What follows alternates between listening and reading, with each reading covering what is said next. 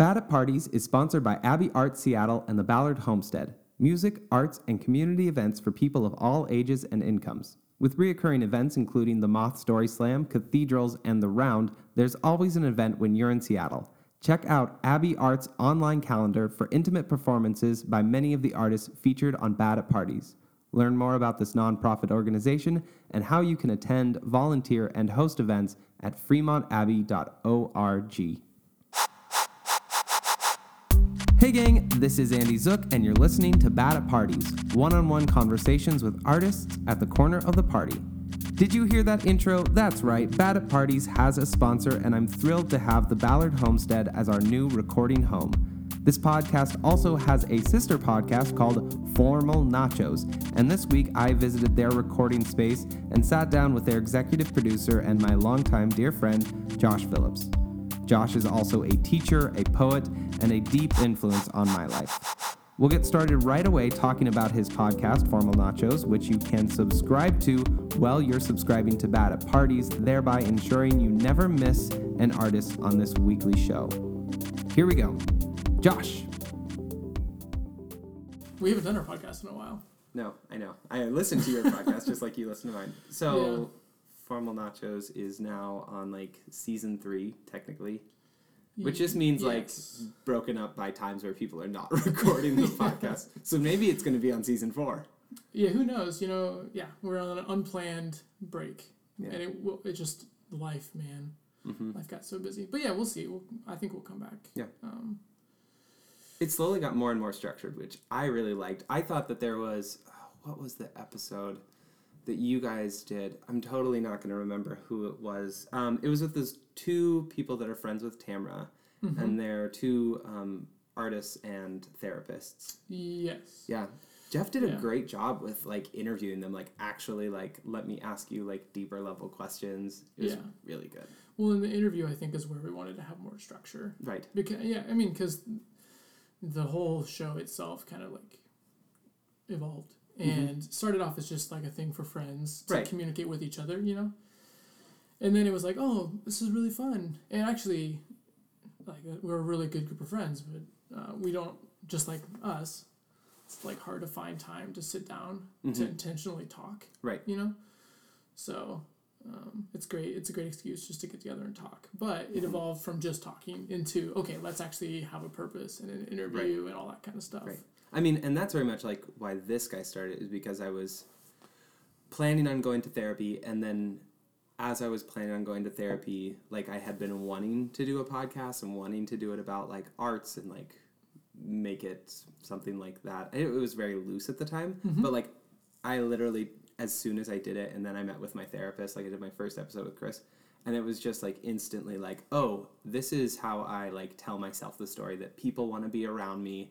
It's okay for me to have interactions with people where, like, I'm holding their attention for a long time and I don't expect them to go away. Like, yeah.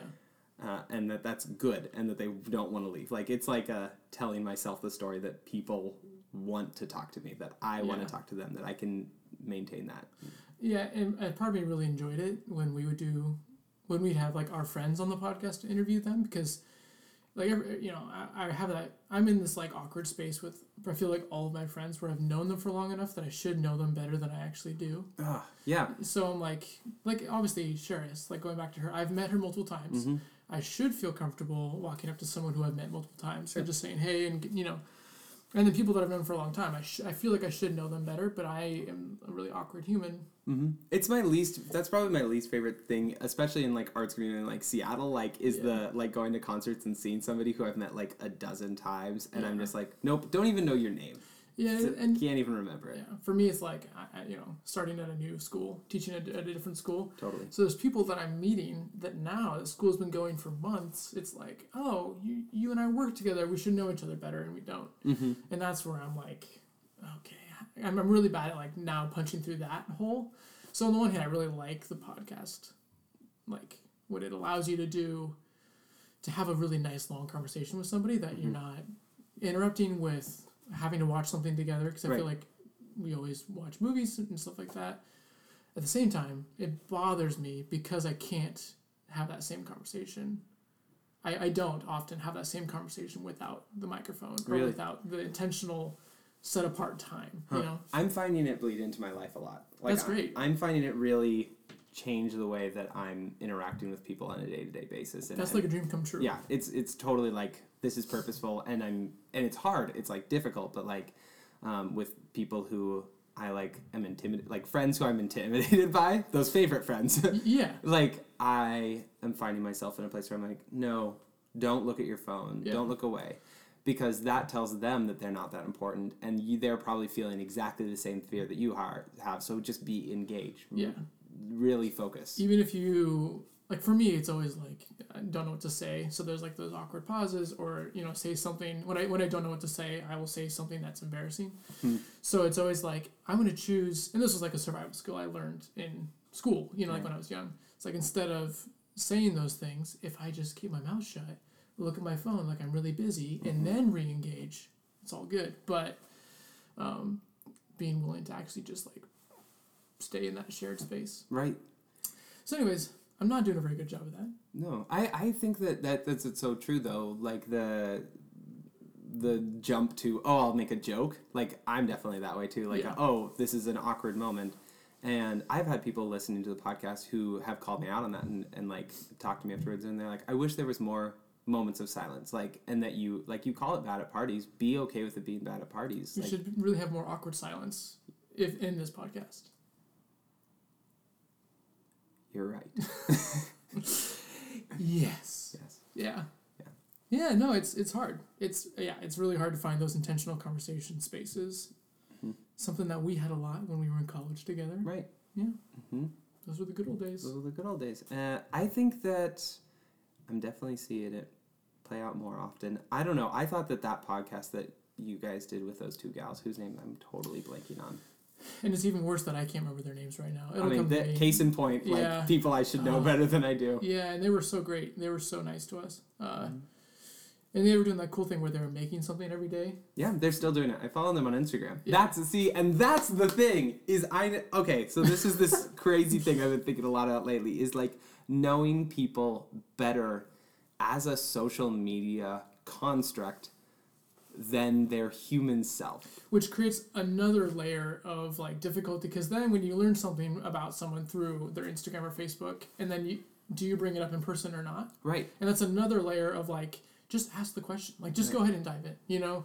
Because then I'll have the, I'll put up that weird fake wall, like, well, I shouldn't mm-hmm. ask the question because I found it out by like feeling like I'm stalking them right. or, you know, like a, this weirdly invasive way of Facebook. Right. And I, I think that that's probably more true for us as a generation who didn't grow up initially with social media and then, like, came to it while it was still in our somewhat formative years. Yeah.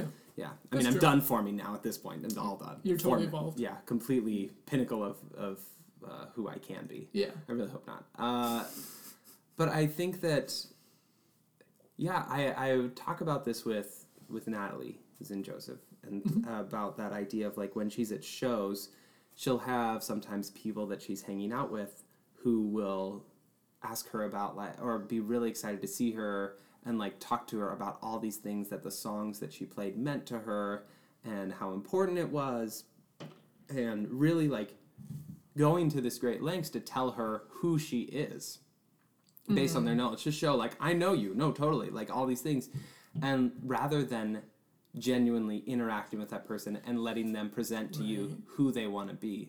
And I, you know, and that scares me, like in like am are people perceiving me as something other than what I want? Like I don't think I come across very well like I don't think I come across very well in written word. Mm-hmm. Like I'm not a great writer, so how could I come across well in social media? Yeah. But then it's also just terrifying, like, you know, how much control do I really have over the people's way that perception, I present, yeah. yeah, over how I present it's myself. Because I mean, it's like, and how much sleep are you going to lose over it? Yeah. yeah, I mean, ultimately, you just got to keep moving. But I mean, I I had this experience just the other day where I had to go speak in front of like a room full of, um, there were over a hundred people, hmm.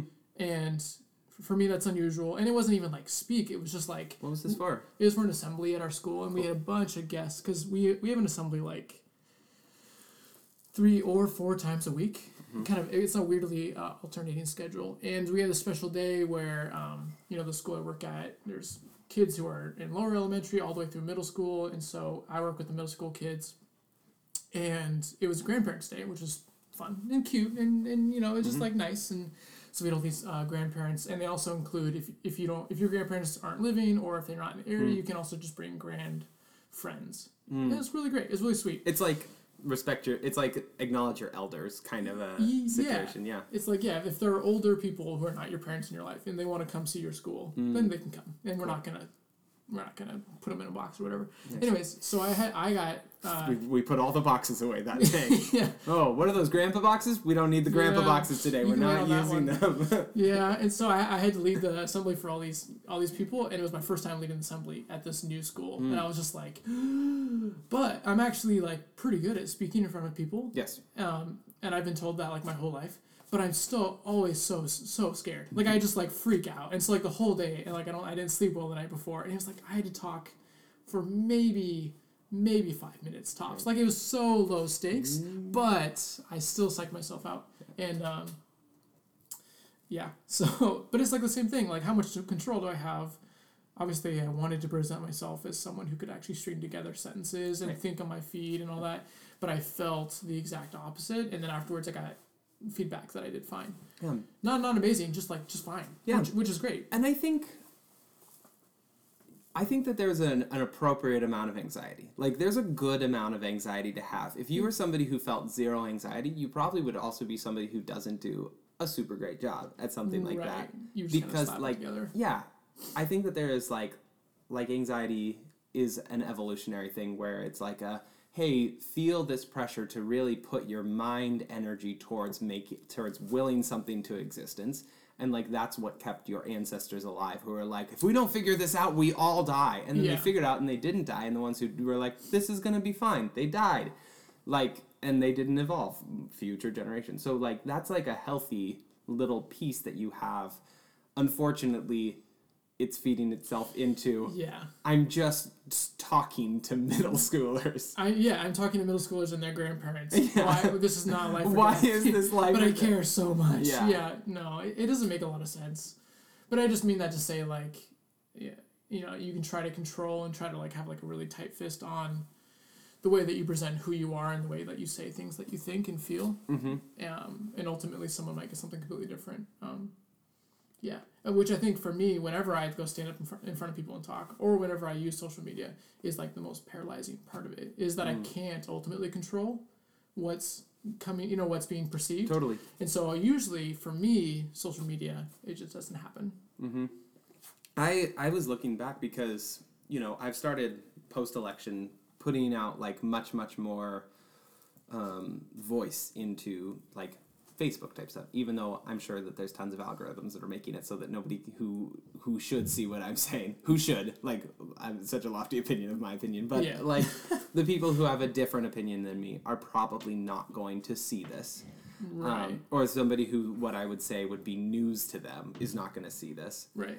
Um, and, and, like, part of what I'm trying to do is just have a voice and have a presence in these in these medias, and it's difficult for me because it's not like my inclination. Like, I would much rather talk. I'm much better on my feet, but when I'm writing something, like, it's there and it's staring back at me and I'm just criticizing it. You're getting that instant, immediate feedback. Yeah, just like only I'm, only from your own, like, super critical eyes. Right. If I say something and I fuck it up, just keep talking. I'll probably yeah. say like, something. Wait, I'll have to fix that later. But I'll come back to that. I'll come back to yeah. that. Don't worry. And maybe either you'll forget or I'll say it better yeah. eventually. Yeah.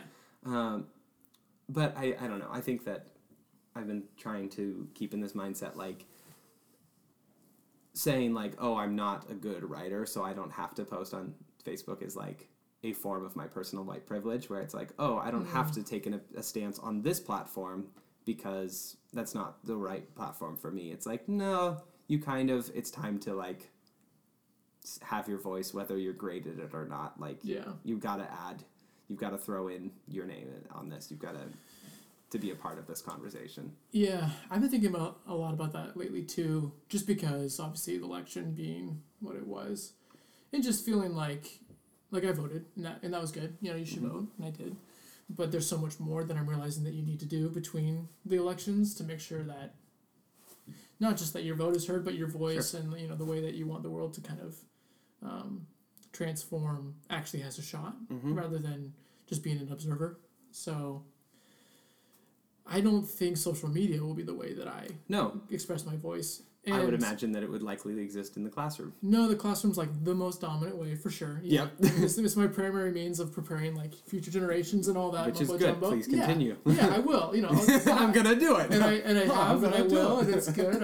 I, I'm proud of it. But I but that's like my job, and that's you know there's sure, and there's obviously a lot of effort and myself that goes into that. But I feel like there is another opportunity in my personal life. So. Hmm. um I know I I don't really have an answer for this. I've just been thinking more and more about kind of like my radio silence on things that really matter to me on social media, mm-hmm. and the fact that I do feel paralyzed by um, kind of this uncon you know you're not you can't control your audience. So how do I express the things the way that I want to express them so they're understood the way I want them to be right. understood to an audience I can't control. Right. So which means that social media is probably out for me, but. Sure.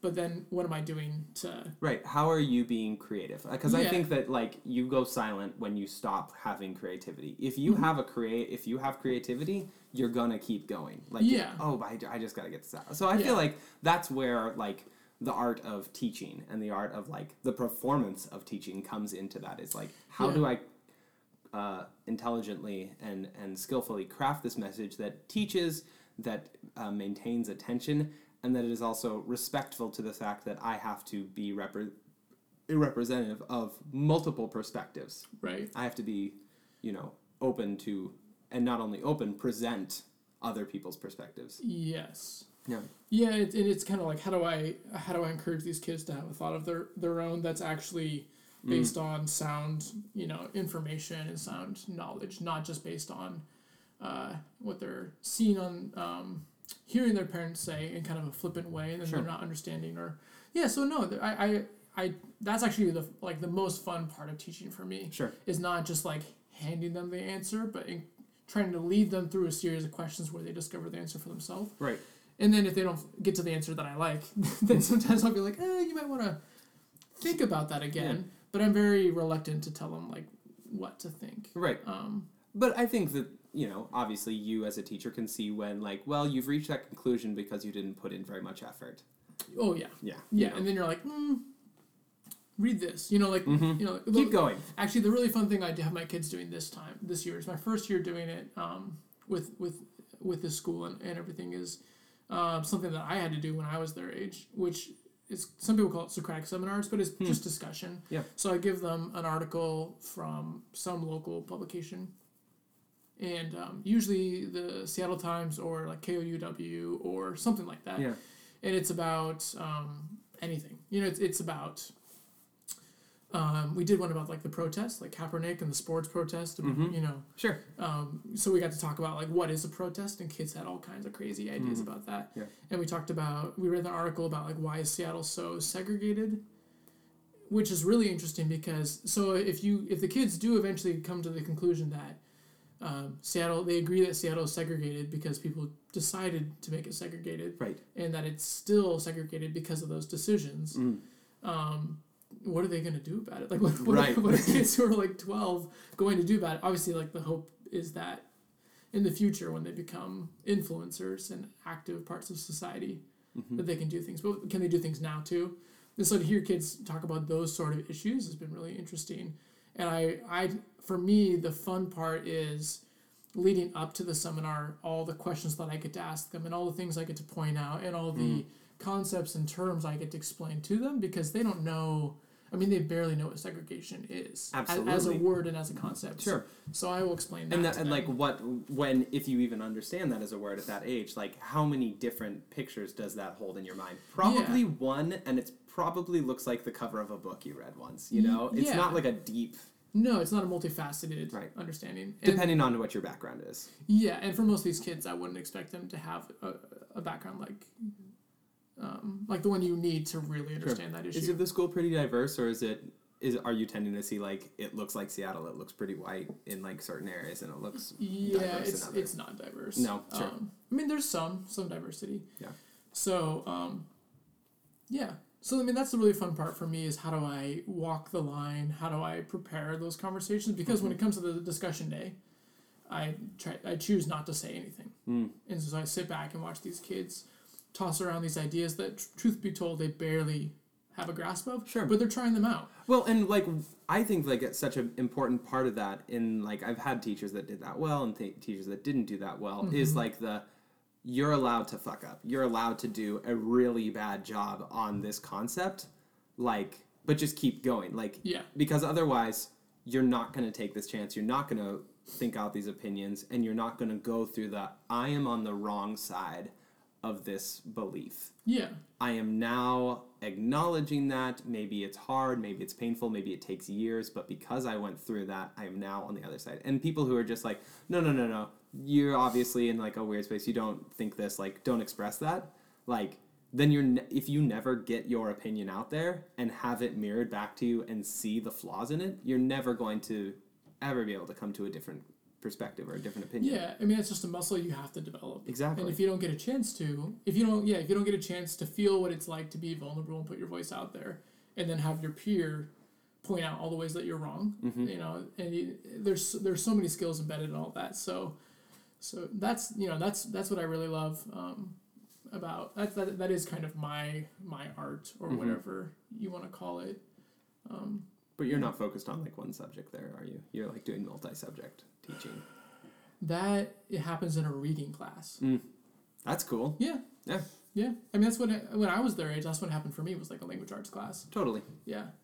Because, you know, and I there's all these kind of skills that you can read the article, and I can talk about that stuff. But that gets highly, like, teachy and technical about yeah. what's going on. I don't sure. need to do that. That's okay. I don't want to know your lesson yeah. plans. Well, it hit this common core standard. This is what happens when you're a teacher, though, man. Like, yeah. Dude, it's, it's super it's... interesting stuff. But because everyone lived through it, nobody wants to, like, talk about it again. Mm. I mean, not not no one. But, yeah. like, it's... And I don't even want to talk about it at length with people, but I think it's really fascinating stuff. Sure. Absolutely. So, yeah, that totally makes sense. I, uh... What are you guys reading right now? Uh, we were just doing a short story unit, so we read a lot of different things. Hmm. The last thing we read was um, Harrison Bergeron by v- Vonnegut. Mm. It's a very short story, but it's really it, yeah. good. You should read it. You should, you would like it. Cool. A short... That's my name. That's it. Yeah. That's, my, that's yeah. not my name. My name's yeah. not short. I'm going to just Stop, take that one. You had me at short. yeah. I have a t-shirt that says that. yeah, and then we're going to read a bunch of other stuff. I don't know. Um, I think we might read A Christmas Carol after Thanksgiving. Cool. Up until uh, December break. And then we're going to read uh, Boys in the Boat, which is about the U W rowing team that oh. went to the Olympics in Germany, I think. Cool. Which would have been nineteen thirty-six, and they won gold. Nice. Yeah. Spoilers. Spoilers. Sorry about that. Who Sorry. Are you talking to? Sorry about that. You know who I'm talking to. There's nobody there. It's Sorry about ghosts. That. Stop. You gotta stop. I'm glad that you listen to my podcast, though. It makes me glad to know that you're like, oh, Andy doesn't like it when he talks to the audience. There's a fourth wall. Oh, it's not an audience. Those are future ghosts, They're Andy. Future ghosts. That's what they're called. Um, after after that stupid... Um, Hamilton, Mike Pence thing. Oh, yeah. Did you see that? I did. Um, and I say stupid because I think it was an enti- it was an act. I think it was an entirely... I'm going to go super conspiracy. I think it was in a very intentional, willful thing that, like, he put himself in a place where something like that would happen. Oh, you think they were trying to create a distraction? Yeah. Because that's what everyone thinks is that now that it's happened... Yeah, that it's over... That it's like, everyone look over there. Yeah, it's yeah. overshadowing, like, the Trump University stuff. Oh, yeah. Yeah. The, Huh, interesting. So you think Trump sent Pence to, like, hey, go see a play. Yeah. Why would he go to Hamilton? Why, Why would he what? go in New York where Pence, he... Pence is hip-hop, man. Hamilton's hip-hop. Oh, my gosh. That's just... Anyway, so one of the best things uh, that I saw, one of the greatest little tweets that I saw was, um, I can't remember who said it, but somebody was like, Trump's so mad about this, he's going to make the cast build a fourth wall. And I really liked it. Someone um, someone tweeted something about, like, oh, you know, it's just theater talk. You know, just, like, walking and talk. And I was like, oh. Yes. Dude, that's so great. Yeah. I don't have Twitter. I never had Twitter. I have a Twitter. I don't use it. Except, no. yeah, I will check it sometimes. I legitimately, all I've ever done is just Google Twitter subjects that I care about at the time when big things are happening. And then I follow it that way. That's what I use Twitter for. Yeah. As I follow, like, the police and yep. the news if something mm-hmm. is crazy is happening around me. Mm-hmm. Yeah. just never understood because, again, not like written word, not my art form, not a way I can like express myself super would, well. Really? I would expect that you'd be pretty good on Twitter.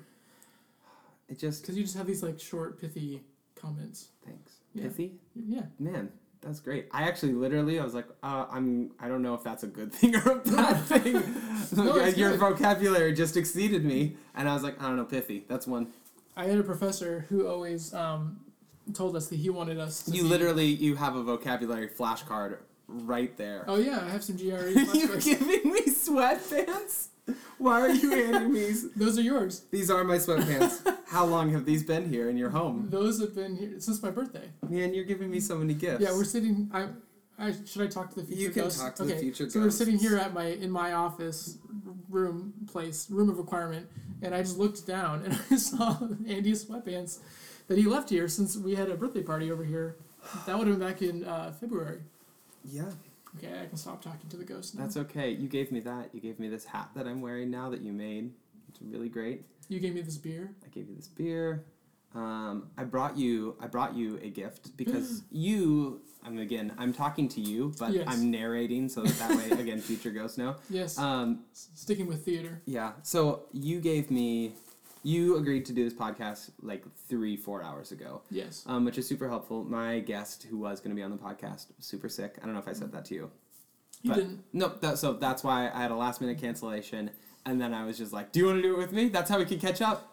So thank you for doing that. Yeah. I didn't know if you were uncomfortable with that, so I brought you something to help you be comfortable, along with this beer. You're making me uncomfortable. I just, know, just in the because way I'm referencing it so yeah. much. You're, whenever you tell someone, I want you to be comfortable. Well, I want you to be comfortable, yeah. so I brought something to help. Um, I brought you uh, something from your podcast, uh, The Cards of Topics. Oh, my.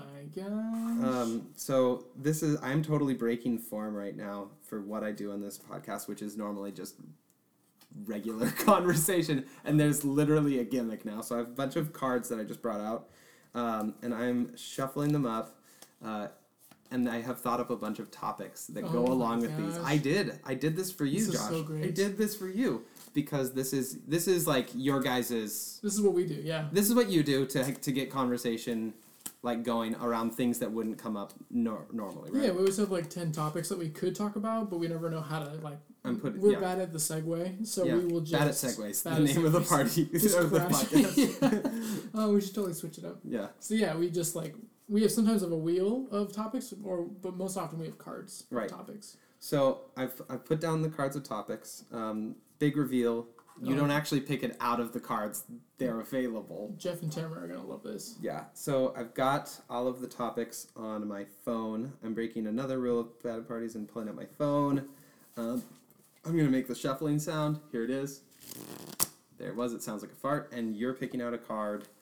All right. Let's see what the card of topics is. Eight. These are much more Bad at Party style. So the first one. Okay. This one's pretty regular. Uh, what movie have you watched more times uh, than any other? I think you could probably answer that one. Yeah, I think it's Good Will Hunting. Yeah, it's my favorite movie. Yeah. Yeah. I think you've... I. I the follow-up question is, how many times do you think you've watched it? Oh, man. Well, I, I would say, so it's probably Good Will Hunting. Okay, and, and I'm going to count you being asleep and turning it on counts. Because when we lived together, that probably happened. Well, yeah, so I used to fall asleep to movies because I just had trouble, like, turning my brain off. Mm-hmm. Uh, so I would put on a movie when we lived together. Yeah. Yeah, that was brutal for you, I'm sure. It's okay. I, my answer is going to be Princess Bride. I think I've watched that more times with oh, okay. my family yeah. than any other movie. And oh, I think I've watched one. it at least a dozen times. Oh, and I feel like that's a lot. That is a lot, but yeah. I've watched Good Will, Good Will Hunting so many more times yeah. than that. Would you say ten times more? No, I can't say that. I would say uh, at least twice as much. At you least twenty-four. I I just think that you are lowballing so hard as someone who has lived with you. I haven't watched it in years, though. That's amazing. Because I was totally killing it for myself, I, I did give myself, I cut myself off. Yeah.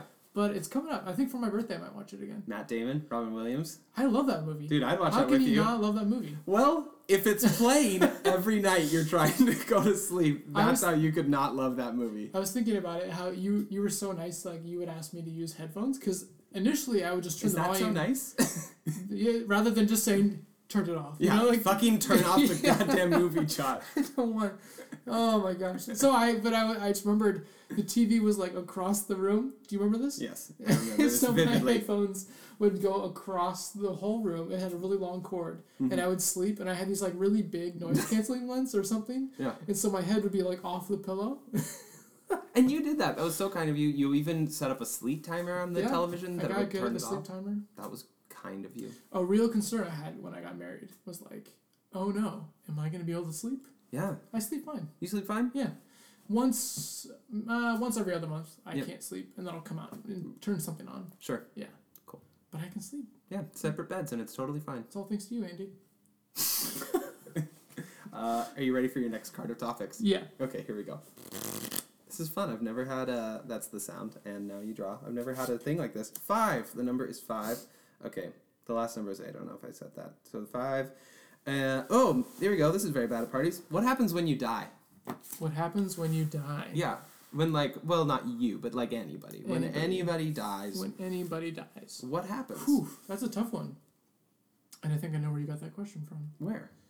Pete Holmes. Oh, I mean, yeah.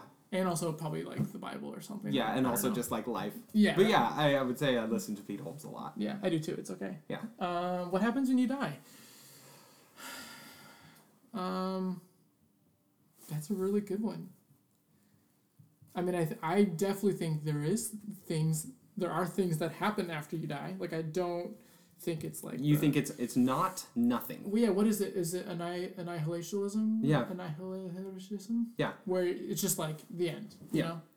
I don't, and for me, it's not that. It's also not pure reincarnationism. Mm-hmm. It's not pure, like... You're not re- coming not back rebooting. to this here world. No, I don't think so. Mm-hmm. Um, and I guess it's tricky.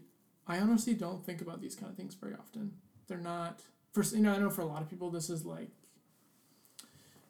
Uh, this is where their anxiety comes from for a lot mm. of people. Like, where what happens to me after this life? Mm. For me, this is not where my anxiety comes from. Really? Not because I don't care, but I guess I just don't really think about it. But I guess, I, I mean, I, yeah, I think there is some sort of afterlife. I don't think it's pearly gates and fiery hell. Right. I tend not to think about, I tend not to believe in, like, the fiery hell. Especially. Yeah. Like, of the two of them, one of them's a probably not, and then the other one is a definitely not. Yes. I mean, I think, like, there is some sort of version of an afterlife where... Yeah, like it's some sort of heaven-like thing. Mm. Whether you go to it right away or whether you have to wait, I don't really... I think I've held different views at different points in my life. Because some views are like you basically sleep mm-hmm. or you go to some sort of like, I think it's referred to like Abraham's bosom mm. at times where you're in this like holding place. I realize immediately that you now mean Abraham like... Uh, Jewish Abraham, yes, not Lincoln. And I pictured like Abraham as the statue holding you up and cradling you and what feeding you with one you large breast. That that is it. Is it? You know, is am I right? Is it Abraham's bosom? I've never heard that term before. It's in, and again, it's used, I pictured the same thing when you said it. It's it's used in um, it's used. You getting another beer? Yeah, cool. Can we Hit open it. Yours? Uh, no, I'm I'm not quite there. Okay, do it up though. Um. So, yeah, I guess, yeah, the point being, I don't know if it's some sort of holding place that you wait till, like, the end. Because mm-hmm. I, 'cause I also do think there is an end. Like, I do think that the current world has, has some sort of transformation or at least, um, yeah, I, I think things, there is a point. I don't, I'm not, like, left behind guy, but I do think that things change. But, uh, so, yeah, I do think there is some form of heaven. Or at least some form of afterlife that you can go to if you have checked certain boxes. Mm. I would probably have a longer list of boxes or uh, of things that you can check to get in than mm. maybe some people. I don't have like a super strict set of boxes. Right. I feel like I'm talking about you this don't really get, abstract. No, no, way. It's fine. You can talk about it like I'm Andy if you want to. Yeah, so the way I... So you've read like The Last Battle, right? No, I've never read that. Oh, so The Last Battle has this really great... Um, It's like C S. Lewis. Uh, it's the last book of the Narnia series. Cool. Have you? So you don't know anything about this. Mm-mm. So they're so they they experience like kind of an afterlife. Mm, cool. Um, at the end. Sorry for the spoiler. But yeah. But it's it's actually one of the better depictions of an afterlife that I've ever encountered, where they, um, they, what happens is that in real life they died. So in the Narnia world, they go to just this afterlife. They go through a certain door, and when they get through that door, they're in a world that is Narnia-like, meaning it's it's what they already kind of know. Sure. But everything is better, brighter, hmm. enhanced in some way. The mountains are taller, but also just more Mountain. mountainy. Yeah, it's, sure. You know, there's like a, it's like being able to see more colors. It's like the antithesis of uh, the concept of the Great Divorce. Like when when they. Uh, I haven't read that one. Oh, yeah. I get one. Okay. So in that, that's a kind of a uh, a holding space, kind of a purgatory that C S. Lewis is describing, and he's talking about like, okay, so you're in this kind of rainy place where you can't really interact with anything. You're mm. somewhat of a ghost, and. Uh, everything is less of what it ought to be. Like there's a, there's an apple, but it's less apple, and it's in, yeah. in just its way of the being. Exact opposite of that. Exactly. Yeah. Okay. Cool. Yeah. Which is, I mean, it's it's C S. Lewis, and it's um, uh, I'm totally blanking on his name for Narnia. C S. Lewis is Narnia. Oh, you're right. I was all of a sudden thinking Tolkien. I just yeah. yeah. I mean, okay, but. Okay, so that's a better analogy then. If it's if it's Lewis, then he's yeah, he's saying like, he's oh, this yeah, he's giving you both versions. That makes totally. sense. Totally, yeah. So so anyways, they go in, into that world, and it's everything's just a, a better, more complete, more real version of what mm. it already is, which is kind of what I think of. Like, I don't think that we're gonna go to like clouds and, and have wings and, and everything be like completely weird and different. But I mean, again, I don't think about this a ton. But and so what the cool part to me in that is that there. There is a neighboring country called Tash or Tashban hmm. or something like that. And and Tash is like the god of this of this nation. And there's a soldier who worshipped that god. But, and it's like very thinly veiled allegory. But sure. that soldier ends up getting into this afterlife because even though that god was like um, not... not Aslan, sure. not the Jesus figure. Yeah. His, like, the way that he lived his life and the devotion that he showed and the way that he showed all that stuff mm-hmm. um, was real and was true, and so then he got into the afterlife. Mm. So I guess that when I say that there are more boxes that you can check that get you into the life, mm. then I, that's what I think. Interesting. Yeah. So, you know, like it's a very thinly veiled um, allegory for, like, Muslim, mm. basically. Yeah. Is what it comes down to. Mm-hmm. So in that sense... I guess I'm not a universalist, but I think that it's going to be a little bit more wide open than people like to make it at times. Sure. Yeah. I like that. I feel like what's really interesting to me, um, I, I, sorry, back. I do like that. I like hearing what you think about that. I think that's really You cool. should read it. Yeah, I'll totally read that. I think that what's really interesting to me is like when I've been asking people that idea, I've been trying to bring it up more and more, even not in the podcast. Like I brought it up with like, family members, and they're like, you know what I think, and I'm like, no, how could I know what you think about that? I want to hear you say I want to hear you say something, because I don't think that anybody thinks what you think. I think everybody probably has different opinions about these things. um I'll talk about it first. People have like kind of abstract ideas or or like jargon that they're used to saying, mm-hmm. and then every single time it's gone to describe a piece of art or like, oh well, you know this song, or you know this movie, or you yeah. know this book. Like, that's how people have their version of what happens when you die, even if it's nothing. And here's this book that talks about that nothing. Mm, or here's, interesting. Yeah. That, that's how, where people, and I think that, um, I don't know, I think that's just really interesting and, and has been like this common thread that I'm starting to see. And I think it's really interesting the way that that influences people so much and, yeah. and like creates a version where they can say, yes, that is something I can grab onto. And not necessarily something I can relate to, because you didn't die, as far as we know. Maybe you did, but... maybe this is all... Maybe it's all over. Yeah, maybe this, this is... This whole thing has been my afterlife. Yeah, I, I'm your dream. Yeah. Yeah. Aw. Yeah. Um, it's all right. No, but I think that's, like, the power of art in mm-hmm. general, is giving a concept or idea flesh. Mm-hmm. Even if it's not fully flesh, it's, like, you know... a song that expresses what you don't really know how to articulate, you know, or it's art that depicts what you don't know how to describe, you know. And I think uh, for a lot of for a topic like this, uh, it's an imaginary thing. It's a thing that it's a what if. It's a what if, and so you can use all this rhetoric and theology and, and different concepts to to break these down. But a song, man, a song really captures yeah. what I'm trying to express. Well, like you were saying, that some people can throw out these like really abstract ideas. So like I can throw out that I think of an afterlife, and I think of this, and I think of this, and I can have these very disjointed sure. depictions of what I what I think. Um, but a, a song or a piece of art can actually give me a full narrative, mm-hmm. and that's really powerful because it's really easy to have a lot of um, abstracted or fragmented ideas, but to actually have a narrative that is uh, coherent, mm-hmm. even if I don't agree with every step of it. But if it is coherent, then at least that helps me hear that, see that, and then maybe start to pull my pieces into a coherent narrative, mm-hmm. which for me is like the hardest part. It's like I have all these books that I've read and all these thoughts, but how do I actually tell a story with them mm-hmm. that actually makes sense? Yeah. Um, which is why I love that you're, you were, just to go back to what you were talking about with the students, I think it makes so much that you're having, much sense that you're having those discussions that you're talking about in a reading environment where it's like, let's, let's, ma- let's take this practical concept and how is this being mirrored in, mirrored in this, like something that is a story, which is so much more achievable mm-hmm. and something that I experienced, even though I'm just reading it, than these concepts of something like segregation, where they're like, I don't understand that idea, but yeah. I read this book and I, I get that feeling. I get how that plays out, and I can see that. Yeah, and rather than just having to hear and absorb and assume that you understand, they actually have to move it through different parts of their brain until mm-hmm. they're actually able to express yeah. it. And, um, yeah, that's where the real learning happens. That's where they realize what they don't know, and mm-hmm. then that, that's where alarm bells go off, like, oh, I don't know. Yeah. And that's where really good questions come from. Well, and I mean, I think that that's that ref, or the left-right brain activity is like if a thought is crossing back and forth between...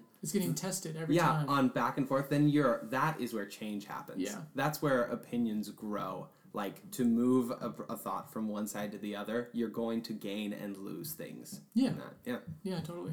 Which is why I'm such a big believer right now in, like, like protest is great. I think it's awesome. I think it's it's wonderful, but it's also, uh, it needs creativity. There needs to be more than simply be there and be loud. Like, mm-hmm. there has to be um, something to, to make people cross that brain barrier. Because if you're simply saying, here are the facts, and people could say, those are the facts. But if you put those facts in an artistic and undeniable format... Uh, and then make them have to hold facts and emotions at the same time yeah. and trade back and forth between the two of them, that's where you change people's opinions, or when you start to take somebody who is in opposition to you and at least move them to neutral, if not in agreement. Yeah. You know? Yeah, no, totally. And I also think, like, if you can cover those bases and then move also to just the very applicable, which is where you get things like boycotts. Mm-hmm. But, like, if you don't pause to think about what we're looking to have you understand, yeah, you won't be able to do this thing. Right. And it, it doesn't have to be violent, but it can be forceful. Right. You know? Um, and that's like that's the power of actually disrupting someone's daily routine. Mm-hmm. It's, it, with, if you can do that with a boycott, and if you can do it creatively where it's not... where it's not so forceful that it's distracting. Right, am I making you mad? Yeah. What is accomplished? But am I making you surprised? Am I catching you off guard? Am I it, making... If I can make you laugh, yeah, like shit, then I've won. Yeah, totally.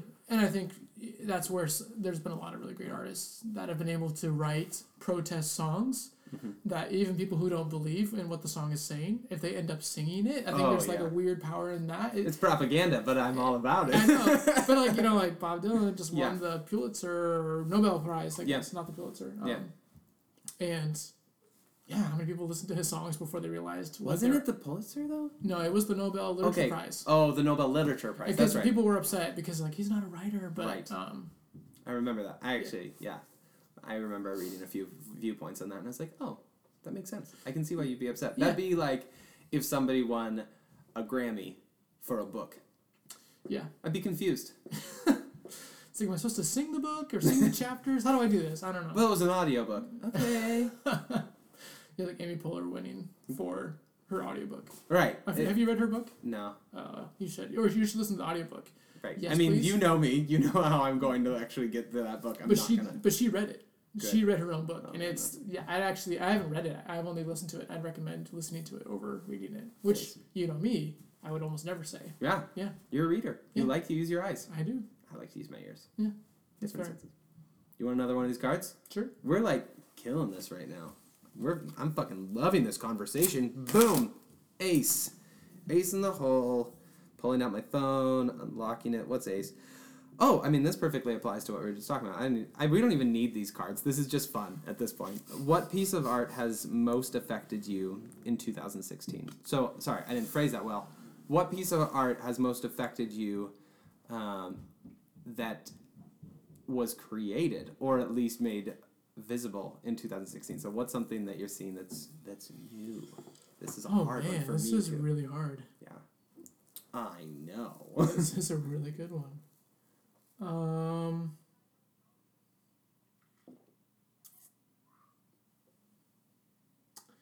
man, this is one of those good awkward silences. Ooh, your upstairs neighbor's kid is mad. it's, been, it's been a tough week. Yeah. I well, you think? Yeah. Um, one of the ones that has hit me really well is uh, this year. Uh, of this band, American Football, put out a brand new album. And there's a lot of great albums being dropped. Um, they have some little songs in there that have, like, sh- just a few words. Um, but, like, they are so deeply moving and, like, just use just, en- just enough. Like, it might be, like, two dozen words, maybe a dozen words. And they've accomplished this idea so perfectly. Um, That's been really big. And also, like, Regina Spektor, I talked about this on the podcast before, but she has this one song, um, I think it's called Obsolete, which talks about um, art and it not having it be of, like, value in the same way that it was of value to others before, and, like, understanding yourself in that. And it just, like, like there's a lot of things that go that are going on in big sociological perspectives and like big political things, but that song spoke to me so deeply, and it was like, uh, it came out the exact same time as Bonnie Fair, and nobody listened to her album, and it was perfect. It perfectly was an example of what she was talking about. Uh, um, for me, it'd probably be more books. Yeah. More, more about more about books. More about books. Um, I read a lot of really great books this year. Thanks. So, and I read them all. Uh, not them all. I read many of them around the same time. Mm. So it's kind of tough in my head to separate them right now. Um, I read The Color Purple. Nice. I read Catch twenty-two. Nice. I read Fahrenheit four fifty-one.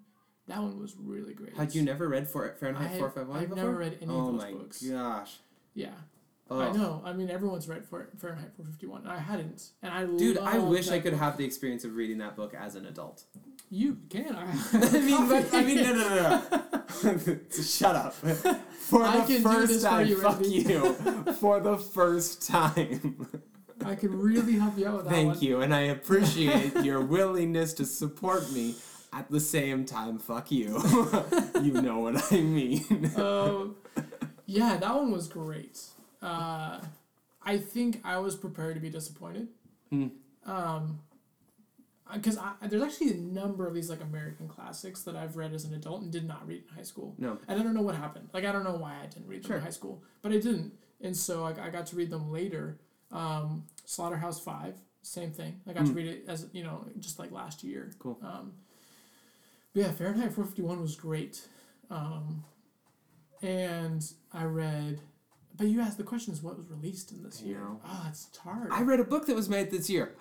I get, I've got one for that. I read Golden Hand, which is the newest book by Garth Nix. Um, it's a fantasy book, and it was so great. Like Golden Hand? Golden Hand. It's of his huh. Old World Kingdom series. Um, and he just writes these amazing books that have like strong women characters, which is... difficult to find in fantasy, yeah. and like his character development is perfect. He has excellent stories. They're short books, and this is the fifth. Sorry, it's the fifth book in the series, um, and it's so good. Hmm. And he just released it like a couple months ago. He's great. He's so great. Um, if you don't have one, you don't have to. Maybe you have not experienced anything that was released now. I mean, it's. it's I'm sure I have. I know that I read. Uh, I'm at a book club, and we read um, Between the World and Me, Ta-Nehisi mm. Coates. Cool. And I don't actually know if the published date was fifteen or sixteen, but it, I think it's released in the last year. I'm gonna give it a solid counts. Yeah. It was good. It was really good. Mm. Um, Ta-Nehisi Coates.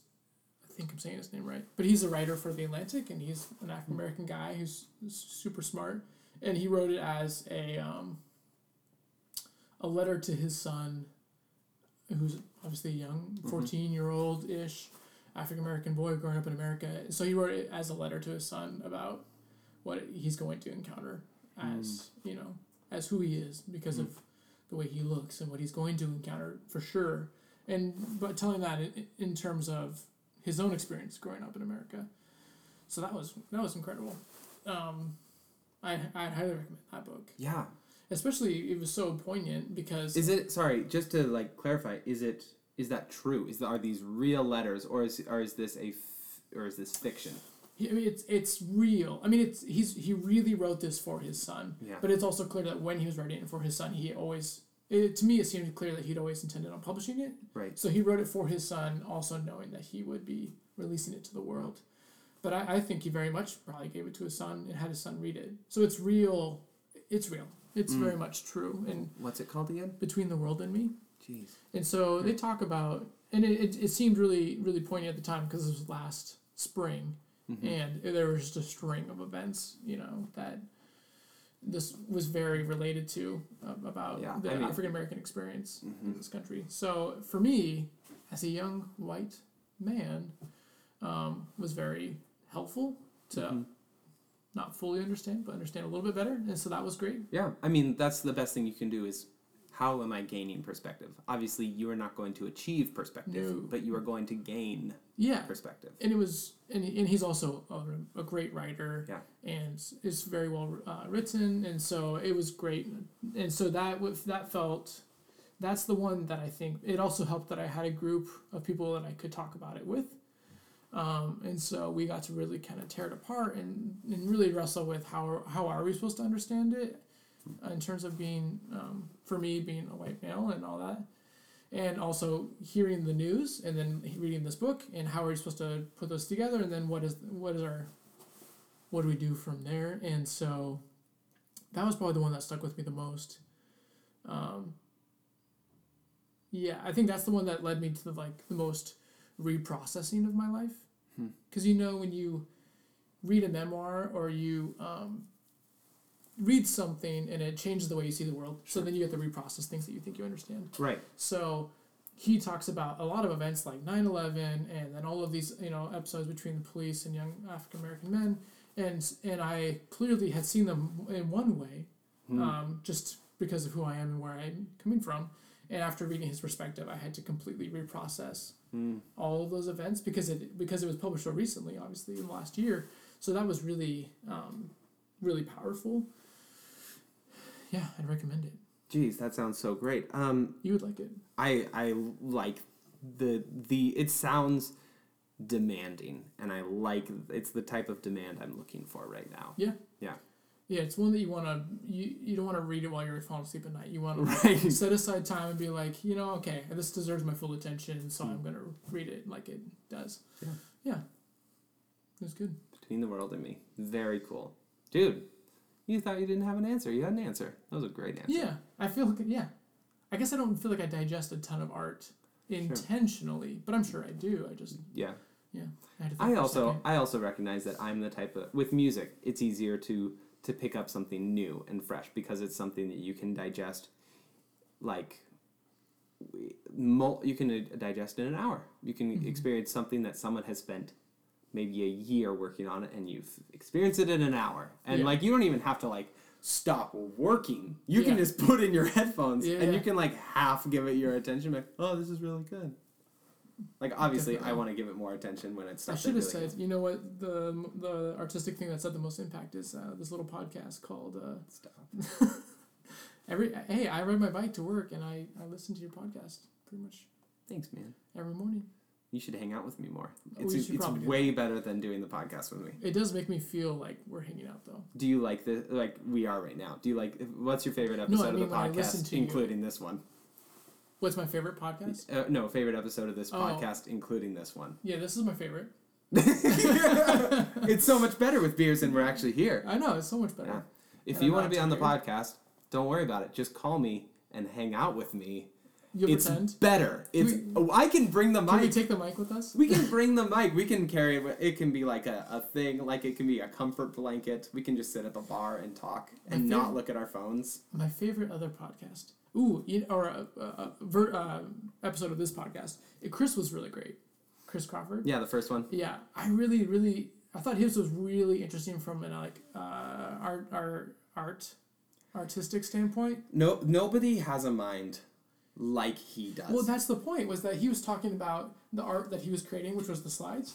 But he, like, whenever you cu- curate something, the art becomes the person who curated it in the right way that they see the world. Mm-hmm. And that's something that I wish he would have said, or at least maybe he didn't want to say it because it's an awkward thing to say about yourself. But Chris is like a very artistic perspective. Mm-hmm. And so I think that's where the art is, is how he saw the world. Right. He's literally putting out an art form that I have never seen anyone... Right. Or, like, he's interacting with a medium that I've never seen done before. Well, and for me, going to, like, that slideshow thing that he put on... and It's, and it's actually, right now, it's available, it's happening at Monkey Oh, I didn't Grind. know that. Yeah, he's got the slide, like, the sketches that he did of the slides are on display at Monkey Grind. Oh, that's cool. Through the rest of November. Yeah. Well, yeah. And, and so that, I got to see those, I think, and then I also got to see him actually cycling through the slides mm. at uh, Seattle Recreative. That's right. That's right. And for me, it was like, yeah, the slides are beautiful and the slides are interesting, but the most interesting part for me was watching Chris pay attention to the Absolutely. slides and, and talk his way through. So for me, the art was was Chris mm-hmm. and the way that he had found something that really captivated him and the way that he reassembled it after kind of taking the slides apart and rearranged them in order and then reassembled and presented them. That was the art for me, not the slides. Um, yeah. Mm. I thought that was really interesting. And so, yeah, that was one of my favorites. And then uh, going full circle, Sheris was one of my favorites. Mm. I don't know why exactly. She's just She was just so delightful. Yeah. I've got to... I, I usually re-listen to all the episodes just because... Um, I try to, I was trying to put out stuff on social media, but then I'm also trying to like reflect on the things and like hear questions that I missed or like ideas and be like, oh, I wish I had thought more about this. Cause you know, I'm trying to be present, but also this time too much presence and you miss things still. And so it's, it's nice, but like, yeah, I have to listen back to hers again. Cause I'm, yeah. I'm I also hang out with her so much, which is great, which is great. Yeah. We could work on this as well. We can hang out. We could hang out more. Yeah. I get more hats. You get more cards. Do you want one last card? Uh, sure. We're Great. Going right on we're time. Do, yeah, we're like right near the end. This is the last Perfect. card. This is the last one. I hope it's like a really serious, intense concept. Uh, number ten is the card. The question is the least serious question. This is perfect. You drew the right card. Uh, I brought this up on the podcast. This is like a literally a thematic thing that happens is, okay, you're a teacher. Yeah. You do a podcast. You're married to Tamara. She's awesome woman, you've got yes. a great life, you live here in Seattle. In another life, if you could say like, okay, all those things are great, but I also get to have an alternate universe. In mm. that other life, let's talk like occupation. What would you be doing instead? That's a really great question. Um, I mean, when I was younger, what I wanted to be ranged from fireman Uh, to, to lawyer, right? To professional soccer player, right? It's sports or government jobs. yeah. We are stupid kids. I don't know. Yeah, and then I found out what lawyers actually do, and I was like, yeah, no thanks. Oh, okay. Um, very important. It's great. Uh, I would. I mean, I think professional sports would be something that I would want. Yeah. Because I just really love playing soccer. Yeah. I love, like yeah, I don't know. I think the the closest feeling I get to when you're like writing a song mm-hmm. is me when I'm like playing soccer. We've talked about this a yeah. lot, and I I love that idea. I yeah. love that, and, and you're I know that's... fucking fast. And it's terrifying to play soccer with you. Well, it's, I wouldn't call it playing. I would call it like like you're you're letting me have the ball. Sometimes it's nice. Well, and I know the relationship between arts and sports is like a complicated one. But for me, when I play sports, and also when I'm playing with my friends, mm-hmm. so that's why I actually don't know if professional sports would be the right answer. But when I'm playing soccer, specifically with my friends, that's a very happy space. Mm. So there, if there was a way to do that all the time, that would be one. Um, besides that, man, it's really tough because I've wanted to be a teacher so long. And I've always wanted to be a teacher. Yeah. You're a really good teacher. I've gotten to sit on your classes. Yeah, we used to work at the same school. No longer. Yeah. Are you telling me that? Because I already knew that. This is Sorry, dang it. You're talking to the future See, ghosts in again. In our podcast, we talk directly to the... I know. This isn't Formal Nachos. Sorry, Although, ghosts. Listen to it. New episode's coming out in twenty seventeen. That's, yes. Likely. What I would do if I were not a teacher...